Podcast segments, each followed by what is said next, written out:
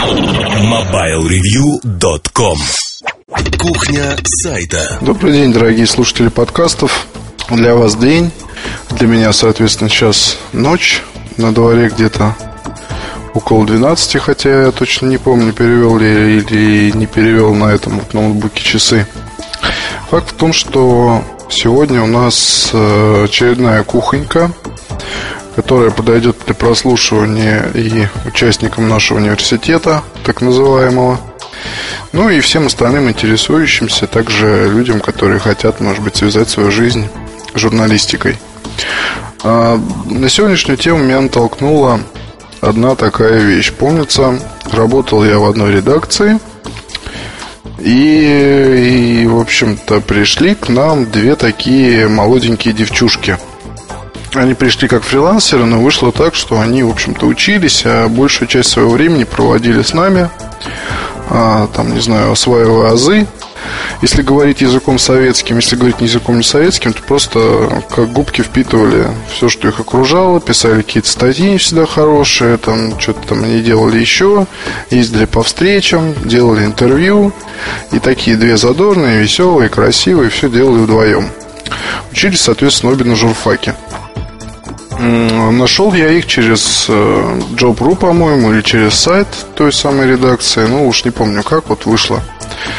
А с их приходом редакция изрядно оживилась, скажем так, потому что был у нас там, в общем-то, я, еще один человек, журналист, девочка, ответственный секретарь, а, соответственно, издатель и еще один журналист. Вот такой вот состав. Все уже люди более-менее прожженные, в курсе что и как. И, знаете, вот действительно присутствие таких вот молодых персон, ну, изрядно оживило там весь процесс и в моральном плане, и в плане творческом, потому что, когда свежий взгляд, то это все упрощает сильно какие-то рождения каких-то идей или раздумья над тем, чего бы дать нового и так далее и тому подобное. А, так вот, одна из э, девчушек имела такую, в общем, установку в голове. Ну, насчет 16-18 лет я ошибся, наверное, там где-то по 20 был все-таки. Ну, молодые, короче говоря, девочки. Одна из этих самых э, девушек имела в голове такую вот, не знаю, такую установку. Профессиональные опытные журналисты работают за макинтошами. А у ней была ручка с логотипом Apple у ней был, соответственно, MacBook, у ней была беспроводная мышь, ну, iPhone тогда, понятно, не было, но, тем не менее, вот такой вот комплект. MacBook она купила, по-моему, в кредит и выплачивала там за него деньги. Вот, собиралась купить еще компьютер домой, iMac, соответственно. Когда я ей начал говорить о том, что использование, и часто вот когда люди говорят, мол, Apple это правильная компания, потому что ноутбуки и компьютеры используются в редакциях, то здесь сразу же хочется сказать такую вещь, что а, не совсем это так. Это скорее пришло к нам с Запада, в частности из Штатов. И, в общем-то, когда редакции глянцев тех же делались первые в России, то там все делали по тем же образцам. Вот, и, собственно, появились там маки. Вот, но не каждая редакция, не каждое издательство у нас на рынке работает именно за этими компьютерами, потому что я думаю, что, ну, не знаю, большая часть таки сидит за Windows. Windows ноутбуками, Windows, там, соответственно, ПК. И никто особо не парится. Другое дело, что такой вот смешной подход, он в какой-то степени показательным, потому что, когда я спросил, откуда на вот этого всего нахваталось, оказалось, что кто-то из преподавателей оборонил такую фразу. Вот, и настолько это влезлось в голову, что девушка поехала и купила себе MacBook. Ну и вообще вот стала такой фанаткой. А, созванивался я с ней буквально вот на прошлой неделе. Она сейчас, в общем-то, занимает очень хорошую такую позицию. Главный редактор сайта одного из таких интересных телеканалов на букву Т. Там всего три буквы в названии. Там передача одна есть про дома всякие, ну и так далее. В общем, неплохой такой получился в итоге кадр. Я ее спрашиваю, Рит, ну ты как вот сейчас там с маками-то? Она говорит, ну ты знаешь, да, в принципе, вот до сих пор вот это вот есть, хотя я понимаю, как какой-то тогда вот был бред и насколько это смешно, наверное, выглядело. Особенно ручка с логотипом Apple. Я это все к чему говорю? А, я это все говорю к тому, что, глядя на своих старших коллег, зачастую молодые журналисты могут перенимать привычки, повадки, там, не знаю, какие-то особенности поведения и прочие вещи, манеру письма и так далее. Это все логично абсолютно, потому что тут дело не в кумирстве, дело не, там, не еще в чем-то. Когда человеку искренне хочется чем-то заниматься, и он с кого-то, у кого-то там пытается чему-то научиться, то он автоматически перенимает на себя вот этот вот образ поведения и образ мыслей, что на самом деле, на мой взгляд, совсем неправильно. А, ибо вот если ну, скажем, вы захотели немножко поработать на этом поприще. Ответьте себе на вопрос, чем бы вы хотели заниматься. Вы хотели бы заниматься организацией. Вы хотели бы заниматься только писаниной. Вы хотели бы заниматься и тем, и другим. А вы хотели бы стать издателем, который владеет там одним журналом или несколькими СМИ различными и, в общем, занимается таким вот бизнесом издательским и к творчеству имеет отношение постоку поскольку. Ну, скажем так, занимается уже, наверное, даже не тактикой и стратегией, а оперативным искусством, если в военных терминах говорить. А вы себе на этот вопрос ответить не сможете, но вы сможете на него ответить себе чуть позже, когда вы во всем этом вареве покрутитесь, повертитесь и поймете, к чему у вас есть склонность. А, мне вот в жизни повезло изрядно, потому что я начинал со СМИ как обычный журналист и прошел, в принципе, все стадии. То есть там был журналистом, стал ответсеком, это некое понижение, потому что здесь уже писанины нет, есть э, лишь, скажем, такой типичный э, типичное поведение а бабка с папиросой. То есть ты сдал, ты там то, ты там все, ходишь, всех опрашиваешь, упрашиваешь. Потом я стал выпускающим редактором. Разница, в общем невелика, но такая позиция есть, и там определенная специфика существует. В общем, я стал выпускающим редактором, после этого замом, потом главным. Не знаю, если говорить о работе на Mobile Review, ну, я говорил сейчас про разные издания печатные. Вот, поскольку Mobile Review первый сайт, где, соответственно, не печ... ну, здесь не та вообще абсолютно не те должности и не тот штат, скажем так, потому что для журнала выпускающий редактор, скажем, не нужен, вернее, для сайта выпускающий редактор не нужен, ответственный секретарь, ну, наверное, нужен, но скорее нет функции выпускающего и ответственного секретаря на себя берет заместитель главного редактора. А немножко, наверное, вам, может быть, стоит рассказать по поводу того, кто за что отвечает. Ну, буквально в двух словах. То есть, ну вот если обязанности журналиста, это, соответственно, журналист отвечает за определенные рубрики. Вот журналист или редактор, по-разному это может называться, который ежемесячно выходит. Плюс э, если мы говорим о редакторе, то редактор еще и должен, по идее, искать нештатных авторов под те разделы, которые ему отданы в владение, чтобы они писали ему интересные статьи, все это было заполнено, и все это было круто. Ответственный секретарь, соответственно, выступает таким связующим звеном между верхом редакции и ее, ну, низом нельзя сказать, но, в общем, теми, кто бегает и пишет уже, в конце концов. То есть он должен понимать, какие, когда будут сроки, должен понимать, э, что происходит там с планом статей, должен принимать кучу всяких других вещей, следить за, ну, в первую очередь, это сроки. А, то, что делает выпускающий редактор, в принципе, ответить на этот вопрос тяжело. По идее, выпускающий редактор, он отвечает за, как сказать, примерно за то же самое, что и ответственный секретарь, только здесь уже так скажем, более творческая вещь. То есть, допустим, выпускающий редактор э, отвечает за собранный номер, перед отправкой в типографию он должен там, соответственно, все следить за всем, бла-бла-бла, все прочитано, проверено, вся реклама расставлена и так далее и тому подобное. Вот, плюс есть зам, который отвечает, наверное, по большей части за поиск и работу с нештатными авторами и всякие там специальные проекты и так далее. Есть главный редактор, который всем этим делом руководит. Но главный редактор, основная его, наверное, задача это м- планирование того, каким будет журнал или таким, каким будет издание, поиск интересного и ну, то есть в руках главного редактора есть все инструменты для воплощения самых смелых замыслов, скажем так. Начиная от людских ресурсов, заканчивая ресурсами материальными. Вот, и он волен их пустить на ту или иную задачу.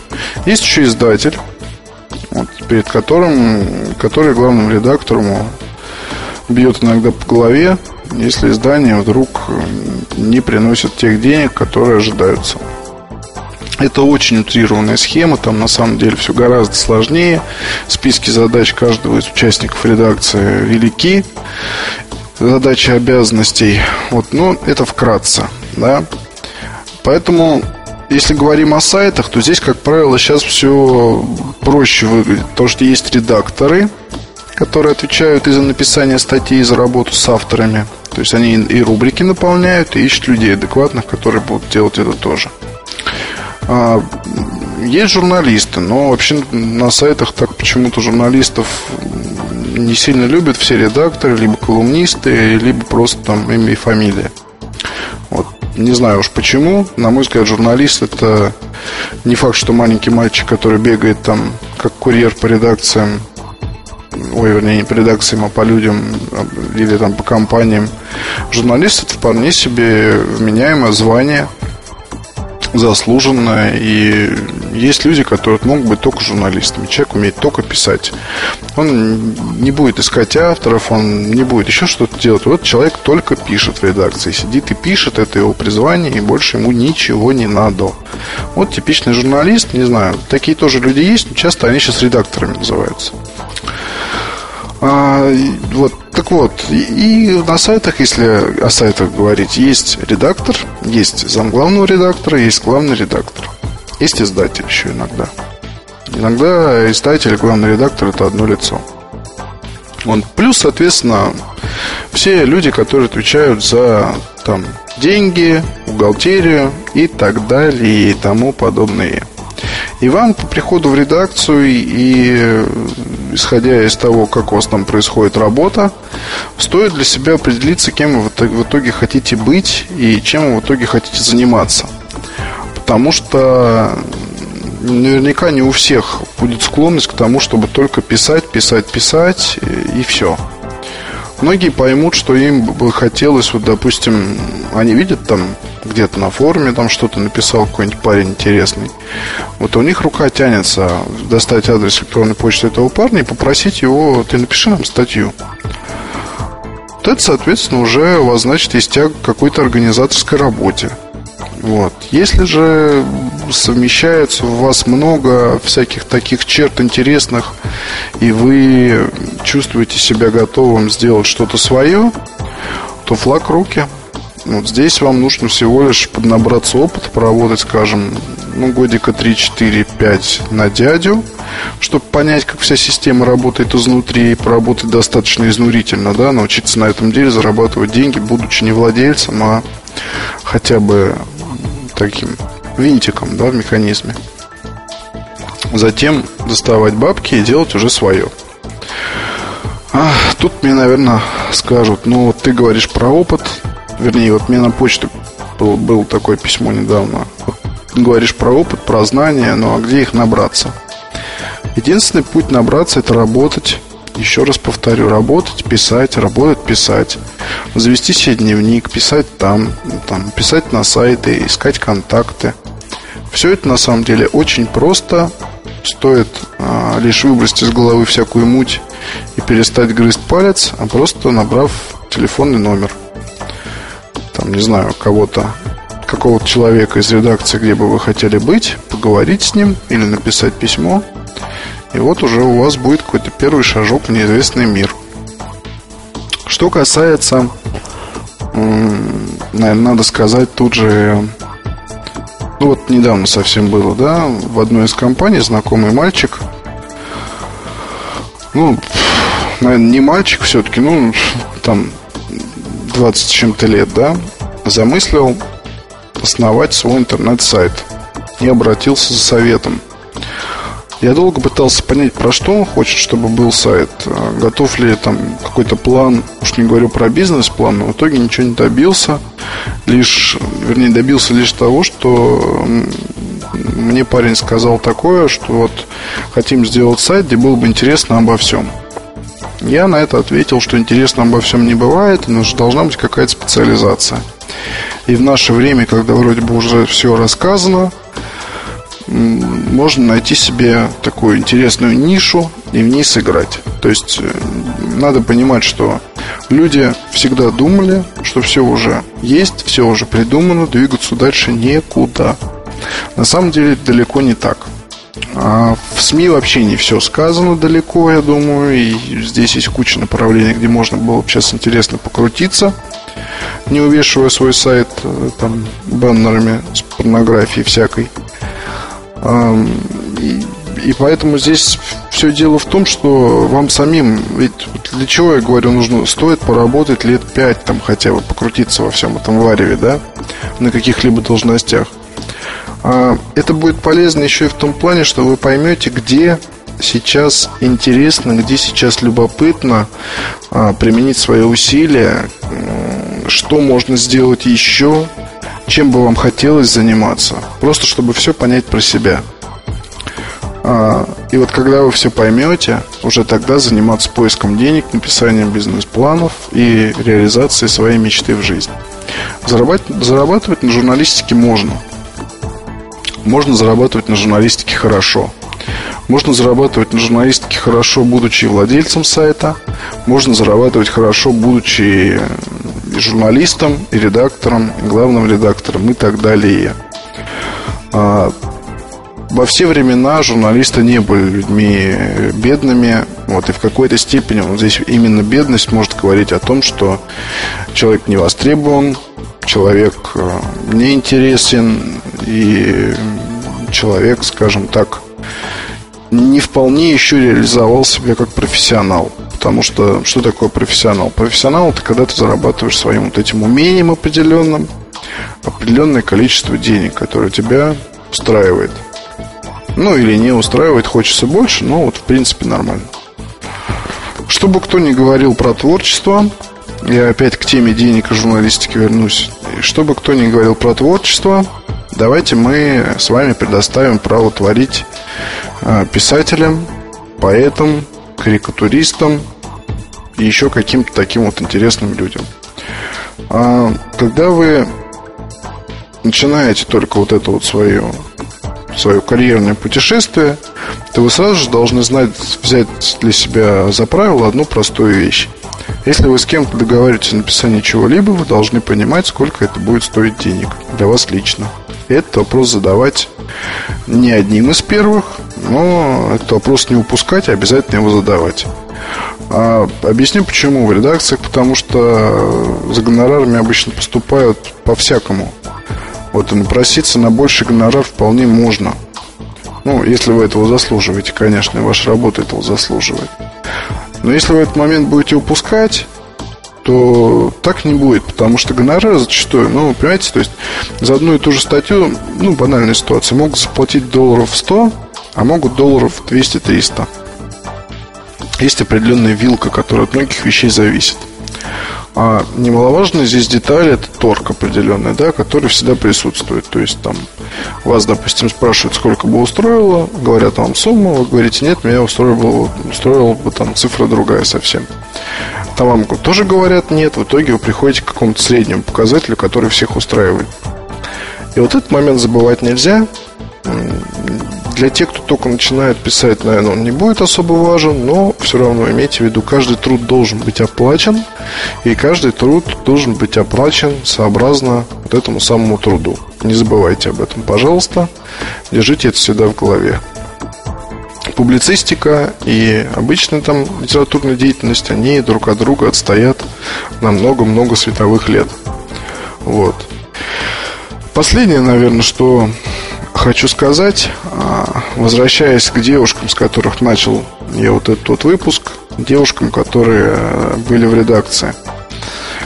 Вот смотрел на них и думал, неужели вот я тоже таким же был когда-то? Вот это вот такое состояние полета, знаете, когда вот все складывается, когда нет никакой у тебя моральной вот этой вот проблемы взять и позвонить там незнакомому человеку и все ему красиво рассказать. А, вот этот вот определенный вот запал, вот эта вот определенная такая реактивность, когда вот вроде вот, ну, все идет, и ты пышешь идеями, и ты их сразу же принимаешь и начинаешь воплощать. Вот я очень хотел бы сказать, комментовать, вернее, вот это состояние, с одной стороны, запомнить, с другой стороны, запомнить для того, чтобы никогда к нему не возвращаться. А, тоже поясню, почему вот эта вот самая реактивность может с вами понаделать дел. Потому что вам важно оставаться спокойными. Будьте спокойными. И тогда все будет нормально, и не будет никаких у вас ошибок. И вам не придется краснеть перед вашими редакторами и так далее. Читайте то, что вы делаете по сто раз, проверяйте фразы людей, которые вы используете по сто раз, сто раз думайте о том, вернее, просто что раздумайте, прежде чем что-либо написать. Реактивное состояние свойственно людям молодым. Это, от этого никуда не денешься. Это нормально, там, гиперобщение, побежу всех и так далее и тому подобное. Но соберите всю свою житейскую мудрость в кулак и не наделайте поначалу крупных ошибок. Это касается чего угодно, и ошибаться здесь не стоит. Имейте в виду, что по московским редакциям слухи разносятся крайне быстро. Человек, который где-то, извиняюсь за выражение, обкакался один раз, уже вполне имеет шанс не обкакаться вообще нигде. Вот. И посему призываю вас откинуть в сторону все, соответственно, молодые движения. Будьте старыми. До встречи на следующей неделе. Пока. MobileReview.com Новости. Россия станет первой страной мира, в которой начнутся поставки Nokia 5820 Express Music. Новинка появится в продаже во флагманском салоне в Москве и в фирменной рознице Nokia 5 декабря 2008 года. Ориентировочная розничная цена 16 тысяч рублей. Эта информация прозвучала на традиционной конференции Nokia Way, прошедшей в Москве. В список стран, где поставки нового смартфона начнутся в первую очередь, входят также Украина и Казахстан. Компания SanDisk объявила о том, что работает над созданием 128-гигабайтной карты памяти формата microSD-HC. Максимальная емкость карт этого формата на данный момент 16 гигабайт. Эксперты прогнозируют появление настолько емких карт на рынке не раньше 2011 года. Впрочем, все может поменяться в случае появления новых технологий, способных удешевить производство флеш-памяти. MobileReview.com Жизнь в движении